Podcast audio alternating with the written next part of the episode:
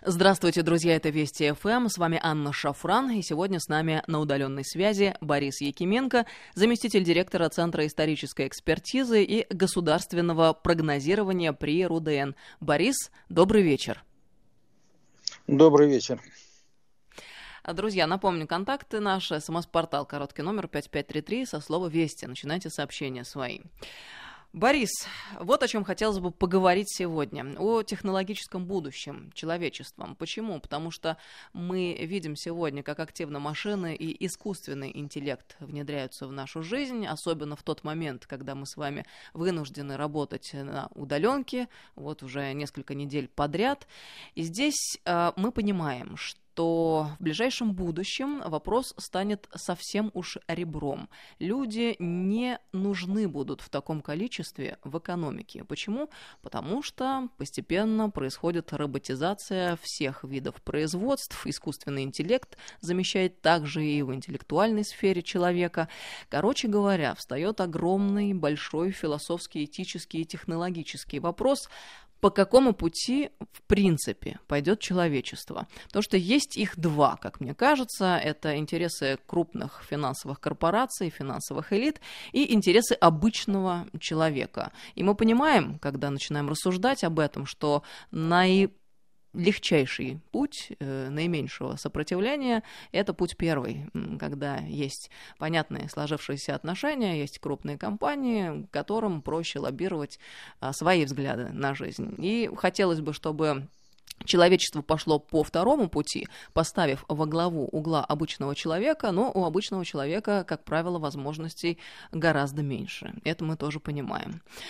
Вот какой э, выбор сделает человечество и кто его должен делать? Как мне кажется, это, конечно же, э, выбор государства. И каждая отдельно взятая страна, каждое отдельно взятое государство должно будет для себя решить. Вот как э, появились некогда машины, не было ПДД, а потом начались аварии, и э, вынуждены э, были люди выработать правила дорожного движения. То же самое и с э, роботизацией, с искусственным интеллектом. Как вы считаете, Борис, э, эта проблема, она будет общей для нас и наших партнеров, или мы ее будем вынуждены решать каждый по отдельности. Ну, я имею сейчас в виду, скажем, нас и европейцев, если немножко сузить.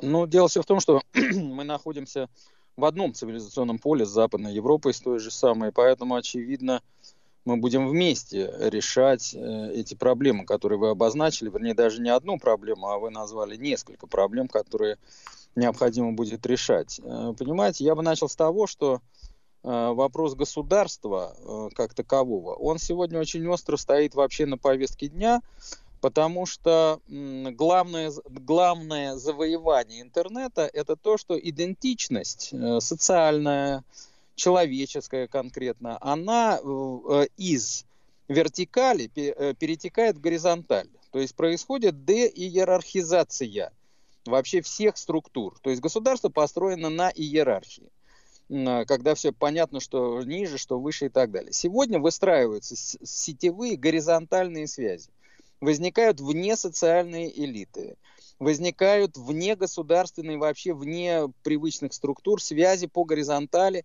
люди собираются в сообщества, э, как бы выбирают там себе главных, которые завоевывают мир, э, но это хорошо известно, да, что сегодня периодически на поверхность выскакивают люди, которые в обычной горизонтальной структуре просто не могли бы существовать. Там всякие фрики, какие-то странные, которые набирают миллиарды просмотров, э, сотни миллионов лайков и так далее.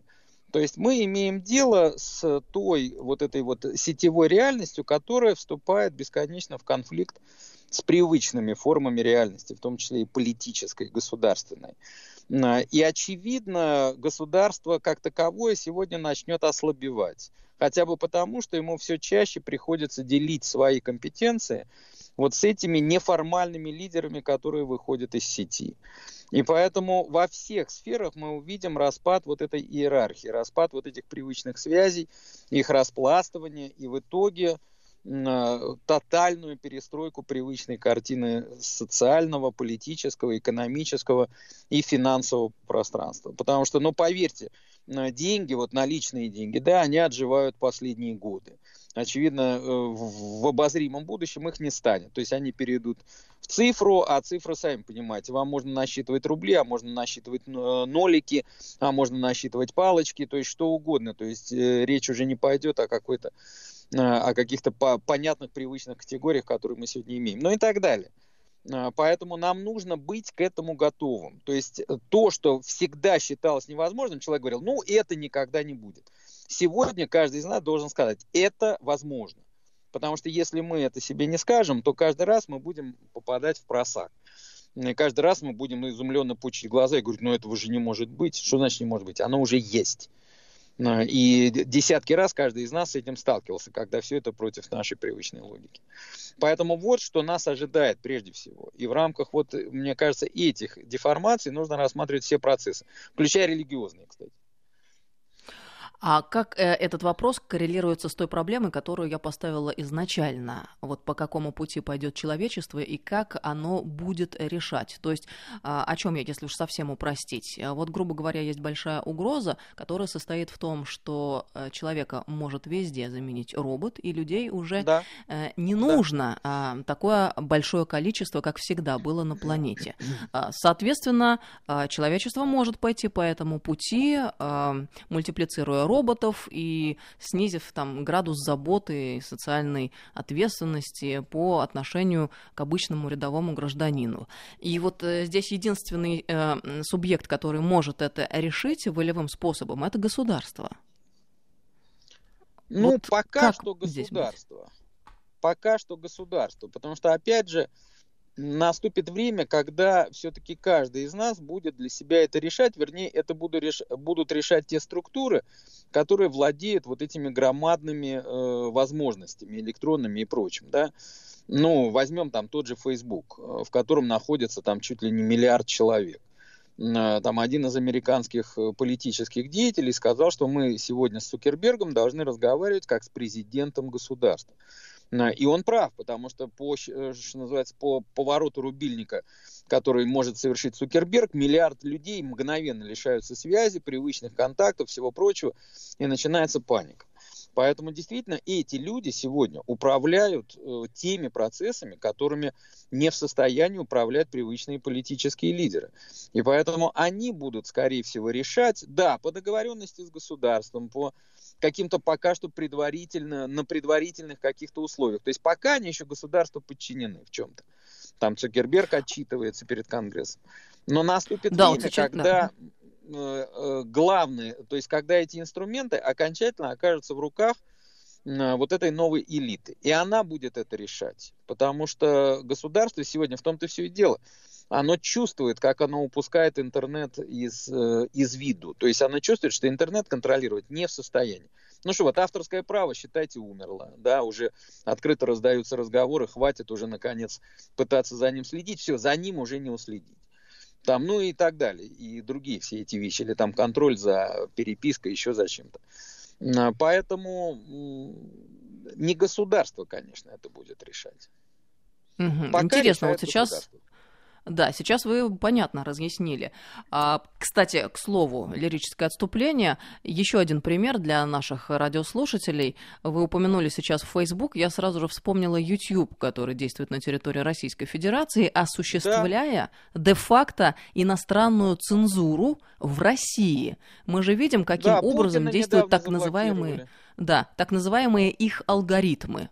Их алгоритмы да. делают так, что могут, может быть заблокирована речь нашего президента на территории нашей страны, и каким-то образом все это продолжается у нас уже, собственно, не первый месяц и не первый год. Я, честно говоря, точно так же, как и мои коллеги, задаюсь этими вопросами и задаю их вслух, а почему государство наше не может отрегулировать, ведь есть же, в конце концов, некие инструменты воздействия на иностранные компании, действующие на территории, в данном случае, Российской Федерации. Если они хотят иметь здесь бизнес, значит, будьте любезны, выполняйте эти правила. Но почему-то этого не происходит.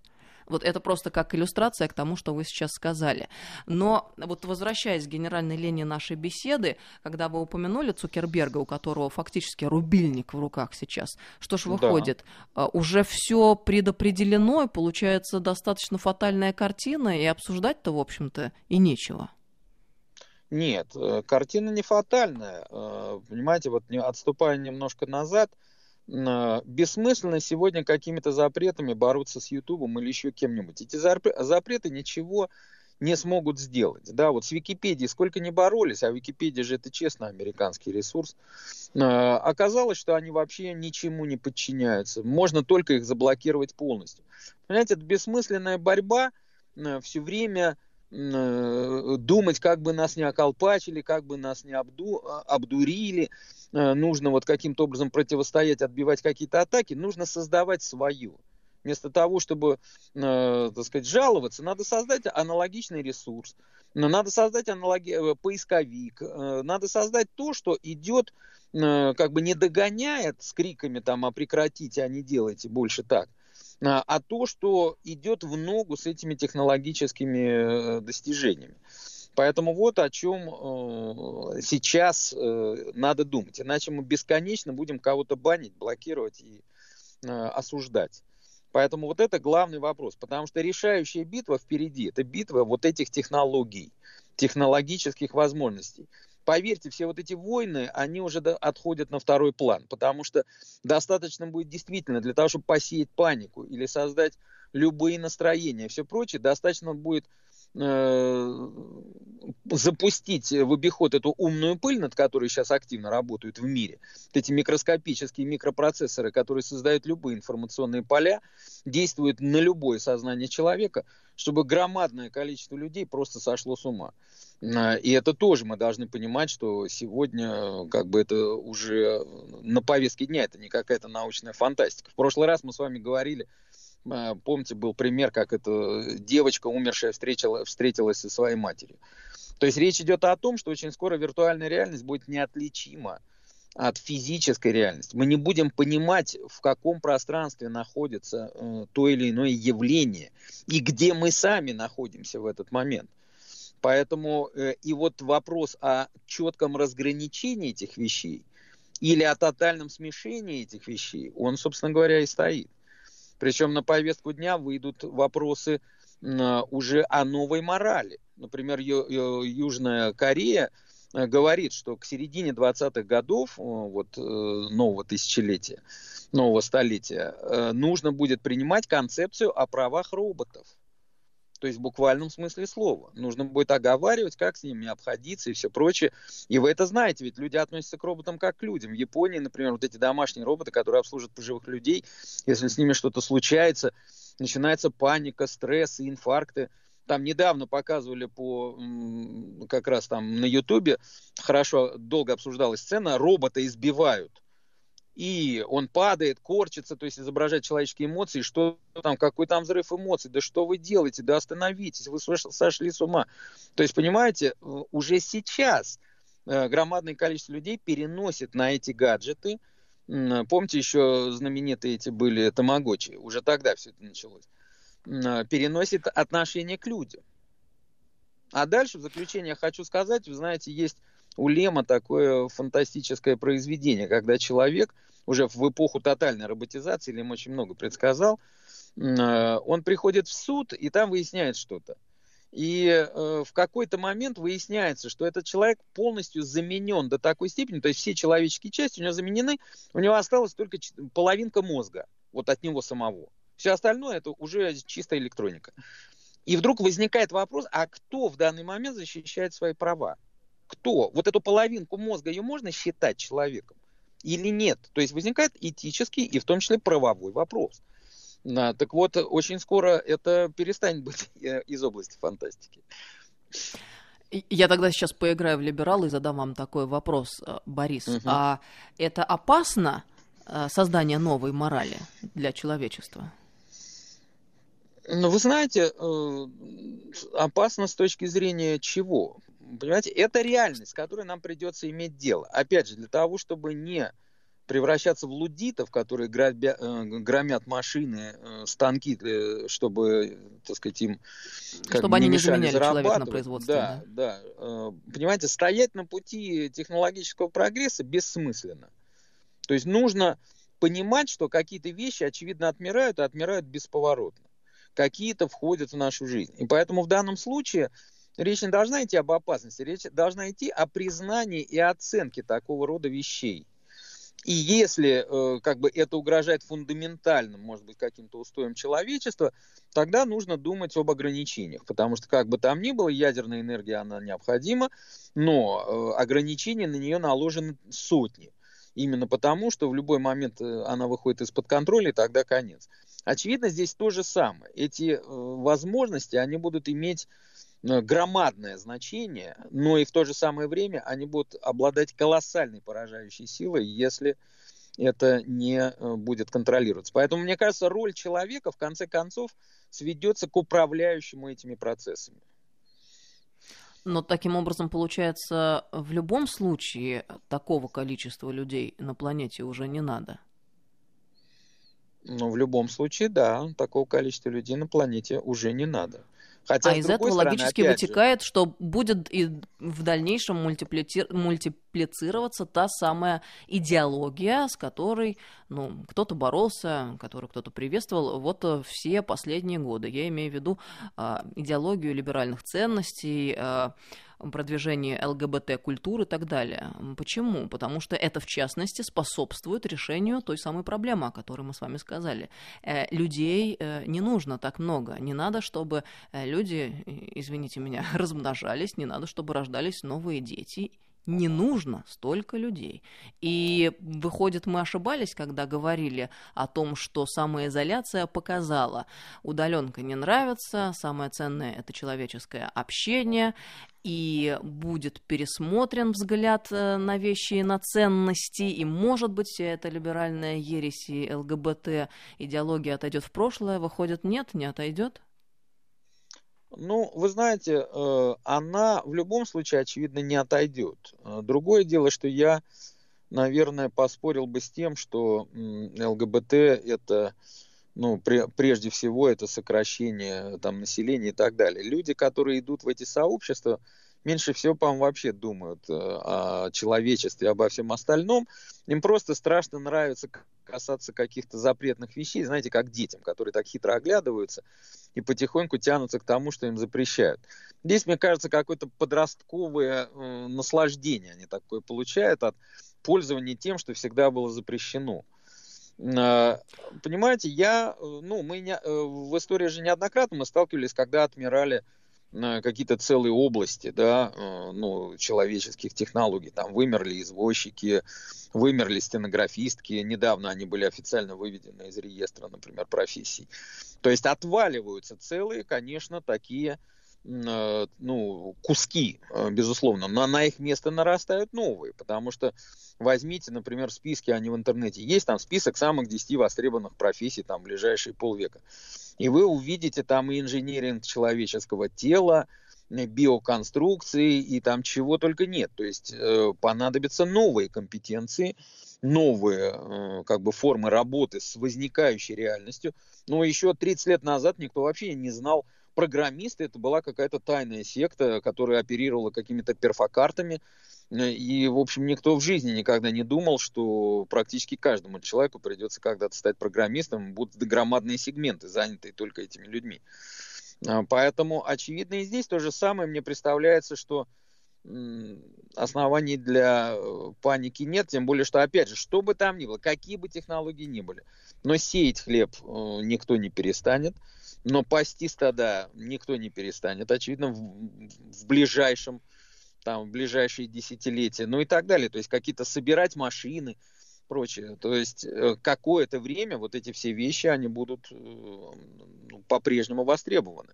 Тем более, что, учитывая современные тенденции цивилизации, люди все чаще и охотнее возвращаются как раз к простому, непритязательному, неприхотливому труду. Вот это дауншифтинг, это идеология, которая захватывает сегодня очень многих на Западе, сознательное понижение своего уровня жизни, на отказ от каких-то достижений цивилизации, мне кажется, это естественная реакция на то, о чем мы с вами говорим. А я бы с вами здесь, Борис, продолжила бы э, спор. Почему? Потому что угу. вы э, с какой точки зрения рассуждаете? ЛГБТ это все прикольно для тех, кто воплощает в жизнь все эти идеи. Но я смотрю с другой стороны. Во-первых, я не говорю, что идеология ЛГБТ это только про сокращение численности людей. Ну да. А, да в частности. Но смотрите, есть всегда кто-то, кто двигает идеологию, кто создает идеологию и предлагает парадигму ее э, существования желание, да, и воплощение в жизнь, а кто-то э, воплощает в жизнь непосредственно на своем опыте, будь то хиппи или сексуальное меньшинство и так далее и тому подобное. И мне кажется, что ЛГБТ это, в частности, и про разрыв традиционных связей, а, когда человек э, становится более мобильным, а, его круг связей а, более разнообразен, у него меньше привязанностей, соответственно, он может с легкостью менять разные места своего пребывания, своей работы, перемещаться по планете. Все это обеспечивает вот эту глобальную а, экономическую систему, которая сейчас в какой-то мере или в большой мере терпит крах. Как кажется, может быть, я, конечно, ошибаюсь, но тем не менее.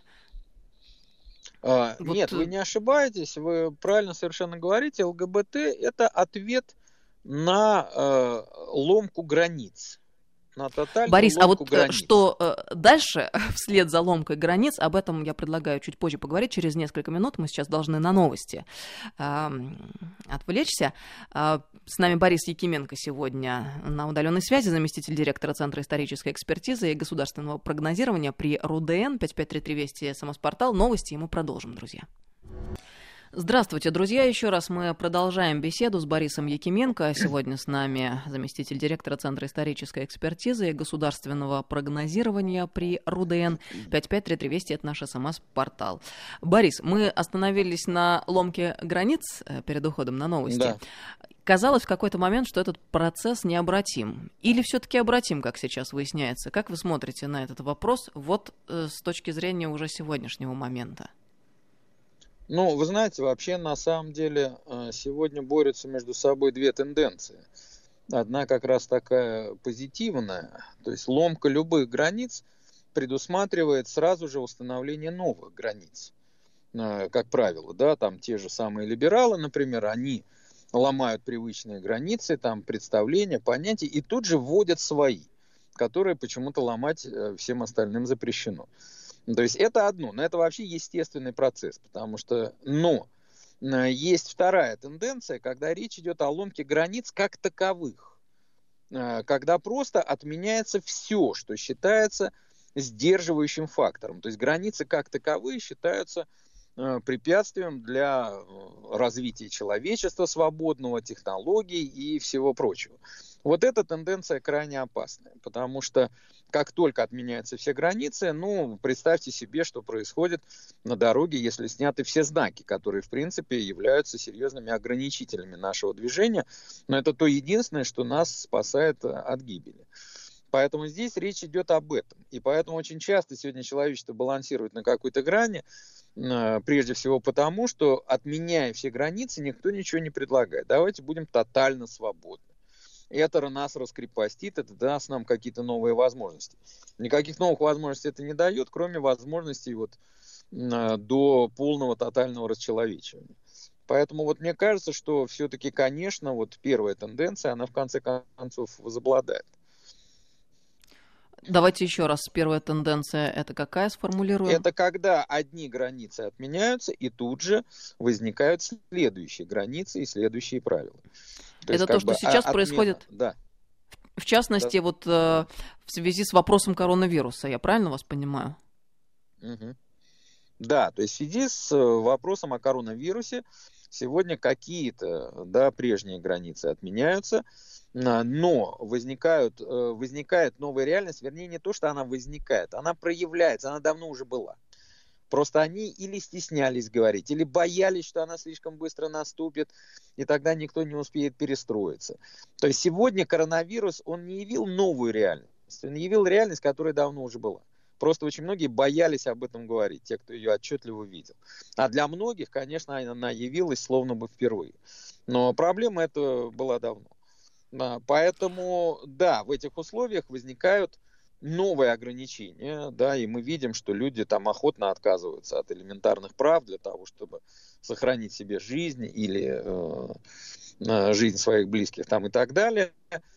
И очевидно, вот это стремление к созданию каких-то новых границ, пользуясь случаем, да, или просто потому, что сегодня вот э, какие-то границы навсегда уходят, все это будет. То есть так или иначе мы увидим, как на место одних ограничений приходят другие.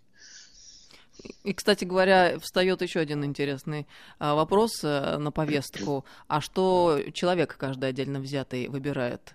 А, ограничение своих, с, ограничение свободы, но быть здоровым и целеньким, а, вопрос для чего только у некоторых возникает опять же, либо быть свободным, но с неизвестными перспективами. Тоже философский вопрос. Да, это тоже философский вопрос, и очевидно, сегодня на самом деле по-новому, это видно во всех интеллектуальных тенденциях на Западе, там у нас, сегодня по-новому встают, э, ну, казалось бы, вопросы, которые давно были уже решены. Что такое человек? И вообще, существует ли он как таковой? Да, что такое Бог? Как строятся отношения между Богом и человеком? Где Бог относительно человека? Раньше считал, что он над человеком. Теперь все чаще э, как бы утверждается тенденция, что он где-то рядом с человеком. То есть опять же, в какой-то горизонтальной плоскости, что полностью перестраивает все отношения между людьми и Богом. Там э, те, э, что такое семья, да, что такое любовь, э, вот тот же корона, можно ли без нее обходиться, и какие взаимоотношения чисто физически, э, ментально она предусматривает. Вот сегодня люди сидят заперти, да, и выяснилось, что, оказывается, очень многие могут прекрасно обходиться без человеческого общения на протяжении долгого времени. А, тоже о чем говорили всякие фантасты, что рано или поздно все люди разбегутся по квартирам и будут спокойно сидя э, по домам себя обеспечивать, им вообще будет никто не нужен. А у кого-то, наоборот, да. ломка по взаимоотношениям человеческим, и они начали ценить это с утроенной силой и понимать, чего да, кто-то наоборот вкладывает теперь новые смыслы в эти человеческие отношения. Но все-таки я уверен, что, конечно, все равно человека никто не отменит как такового. Наоборот, вот мы сейчас поиграемся во все эти штуки, как это было э, всегда. Э, и через какое-то время мы почувствуем, э, на что мы променяли обычные человеческие отношения, обычного человека, обычную семью, то есть окажется, что все вот эти бесподобные технические достижения, в них нет, нет главного, души нету, теплоты какой-то нет, вот какой-то интонации. Ну нельзя с компьютером просто сесть и помолчать там вечером в сумерках, да, а с человеком можно. То есть все-таки есть какие-то вещи незаменимые. Проблема компьютера и любых технологий в том, что они тотально заменимы человек, какой бы он ни был, он незаменим. Вот как только он возник, он один, единственный и незаменимый. А, и я думаю, что вот здесь конкуренции человеку не будет никогда. И вот эта незаменимость, она все острее будет ощущаться. Борис, как сейчас духоподъемно прозвучали ваши речи, потому что вы об этом так говорите, абсолютно без сомнений, что этому как-то автоматически веришь. А я, честно говоря, до того, как мы начали с вами нашу беседу, а, очень серьезно сомневалась, и у меня были большие опасения, что человечество может пойти не по тому пути. Хотя, собственно, они где-то как-то все равно у меня сохраняются. Просто мне подсознательно, наверное, чисто по-человечески очень хочется хочется именно вам верить. Но вот вы сказали, что мы осознаем ошибочность да, пути. А а способно ли государство и общество, ну, там, либо не государство, там, мы говорили с вами вначале, что государство будет ослабевать в эпоху а, сетевых угу. взаимоотношений, скажем, общество, а оно а, способно будет осознать вовремя вот эти совершенные ошибки с тем, чтобы переиграть все заново, ведь это очень серьезный вопрос фундаментального характера, способность отмотать назад. Мне кажется, редко человечество и государство какие-либо могли э, отмотать назад и реально это воплотили в жизнь. Э, вы знаете, способны. Ведь в любую, в критическую минуту, там, перед лицом смертельной опасности, э, вдруг у человека проявляются такие способности, о которых он даже никогда и не подозревал. Поэтому, тем более, что в человеческой истории, по-моему, мы с вами об этом говорили, есть такое маятниковое движение, на которое я давно обратил внимание.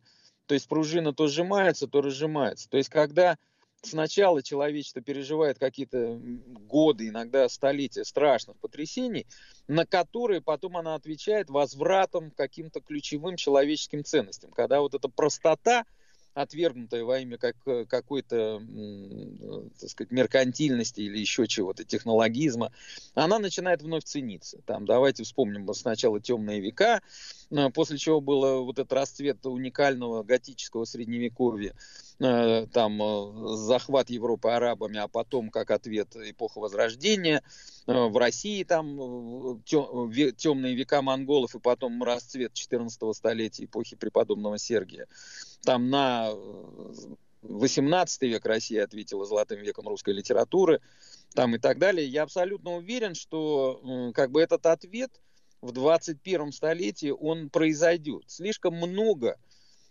погибло людей в 20 веке. Слишком на многую ерунду этих людей просто обменяли. Я думаю, что осознание это произойдет. То есть произойдет возврат вот к этим базовым ценностям, очередной ренессанс – Потому что ничего лучше, чем человечество придумало ранее, не изобретено. Больше, чем сказал Христос, сказать нельзя. Лучше, чем сказал Данте или там Микеланджело, сказать нельзя. Вот что бы мы ни делали. А, там у Булгакова есть такая очень ну, классическая в этом плане ошибка в «Мастере и Маргарите», когда он а, на вопрос Пилата, в чем истина, отвечает э, устами Иешуа, истина в том, что у тебя болит голова. Это ошибка. Ошибка его, потому что он захотел соригинальничать и захотел сказать больше, чем сказано в Евангелии. А Христос молчал в ответ на этот вопрос. Поэтому вот видно, то есть ему не стоило это писать в данном случае, потому что это выглядит беспомощно. Поэтому вот в том-то все и дело, что есть вещи, выше которых подняться нельзя. Поэтому возврат к ним не, неизбежен, потому что это те фундаментальные устои, на которых все держится. Хотим мы этого или не хотим.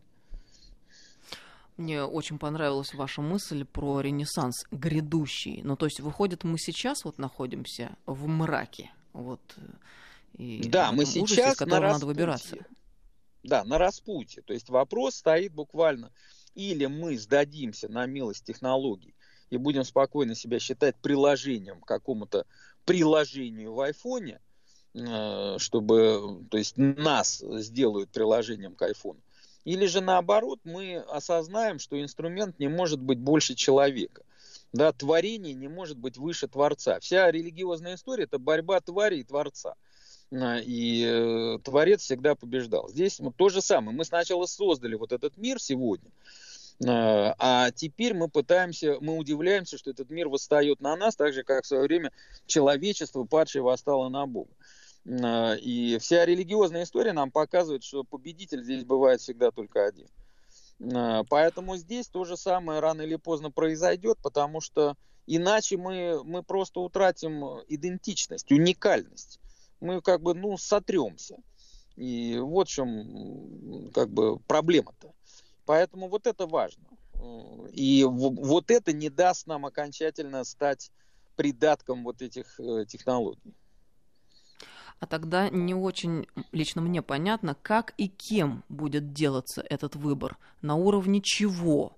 А, вот не очень понимаю физическую сущность этого процесса. Каждым конкретным человеком. Дело все в том, что сегодня как раз человек заказчик самого себя, да, потребитель самого, для самого себя.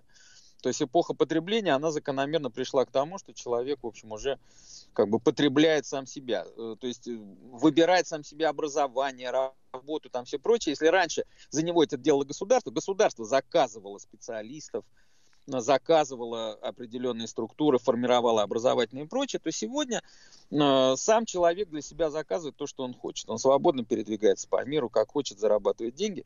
Поэтому сам человек будет, э, безусловно, это делать. Но, конечно же, опять же, в рамках вот этих горизонтальных связей будут создаваться вот эти внесоциальные структуры, э, на, по принципам ну, вот, интересов да, в тех или иных сферах. Но как сегодня, кто-то интересное что-то создал, и на него тут же в интернете нарастает там, десятки тысяч людей. То есть люди сами будут договариваться о базовых ценностях, о том, что для них важно. Это очень, я понимаю, такая тонкая вещь. Мы привыкли, что нам кто-то всегда говорит, что правильно, а что неправильно. Вот мы сейчас... Да, это сложно перед... осознать сейчас, потому что у нас да. стереотипы и мышления другие. Ситуации, когда человек должен осознать себя как человека и остро ощу- ощутить вот какую-то недостаточность каких-то вещей и начать их искать. Да, вот сейчас на человека возлагается громадная ответственность. Он долго пытался освободиться от всего, от государства, от религии, от всего прочего. Наконец он освободился, и как бы вся эта действительность ему говорит, ну так давай, ну делай выбор, ты же хотел, ты теперь абсолютно свободен, ну так выбирай. И вдруг он в совершеннейшей растерянности опять начинает метаться и говорит, а скажите, как правильно? Нет уж, э, как бы теперь давайте сами, если уж вы так хотели. Поэтому э, я думаю, что все-таки вот э, когда на задний план уходят, уходят мозги и технологизм, на первый план выходит вот это бедное и несчастное человеческое сердце, которое, как правило, никогда не обманывается, ни, ни раньше, ни теперь. Когда человек перестает понимать что-то мозгами, ему так сердце говорит, вот, вот, это, вот это правильно. А, поэтому совесть еще есть, не следует забывать. Она тоже действует часто вопреки тому, к чему человек привык. Поэтому я думаю, что вот, вот эти важнейшие человеческие качества, они потянут на себя э, и отовсюду будут высасывать то, что способствует развитию самого человека как такового. Ну, получается тогда, если мы хотим э, наличия какого-то практического результата э, от нашей беседы, э, что мы должны делать, а, если мы хотим решить дилемму, которую я обозначила в самом начале нашей беседы.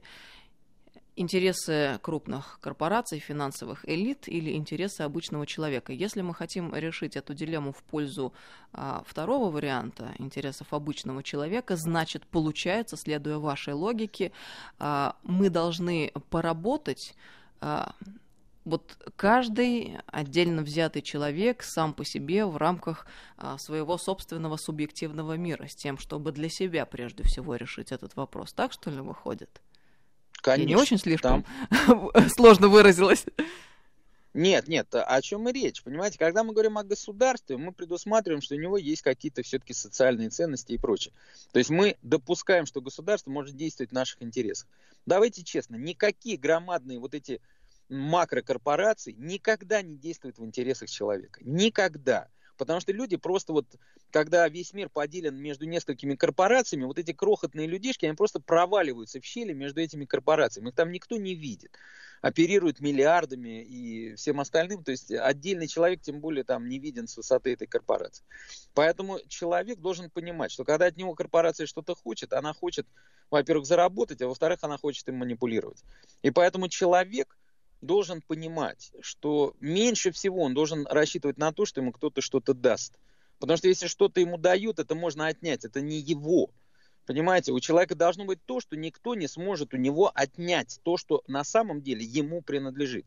Но, условно говоря, вот у нас есть наша смерть, наша собственная, ее никто не может у нас отнять, она наша.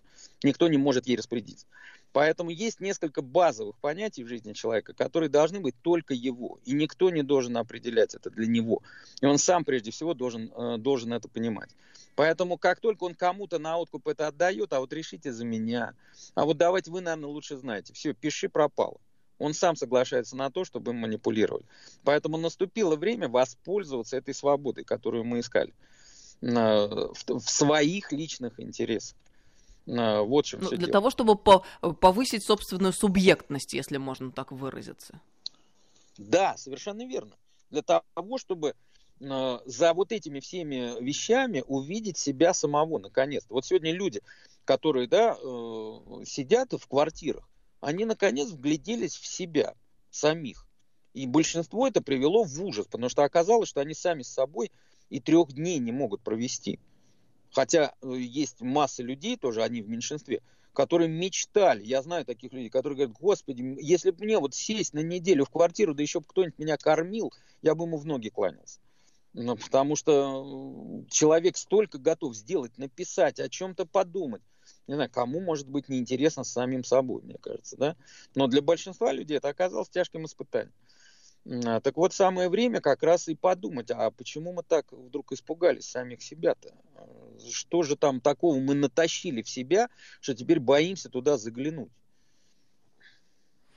Но это действительно порою бывает очень страшная пропасть. Вы сейчас вот озвучили эту мысль свою, а я немножко содрогнулась, честно говоря. Я вот не знаю, а многие ли наши слушатели осознают э, те вещи, о которых мы сейчас с вами говорим, ну вот по поводу, скажем, пропасти внутри или ну, в душе? я надеюсь, э, по крайней мере, что я говорю наверное, понятным языком. Ну вот мне тоже э, хочется верить, но я, собственно, верю, что нас слушают умные люди. Ну, у вас, наверное, и... там отзывы какие-то должны быть. Ну да хочется на чем-то позитивном закончить нашу программу сегодняшнюю. У нас две минуты до конца эфира остается. Вы как знаете, я тогда делать? вспомню замечательную фразу. Она очень старая э, и святоотеческая, да?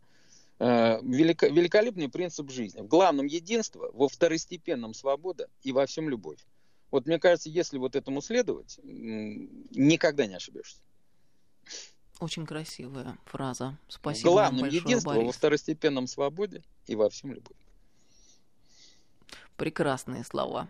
Спасибо вам большое за эту интереснейшую беседу, Борис. Я надеюсь, до новых пожалуйста, встреч пожалуйста. в нашем эфире. Мы Очень с вами сейчас надеюсь, прощаемся. Да, спасибо, спасибо. Друзья, Борис Якименко был с нами сегодня на удаленной связи, заместитель директора Центра исторической экспертизы и государственного прогнозирования при РУДН. Слушайте Вести ФМ круглосуточно и без выходных. Всем всего доброго. До новых встреч.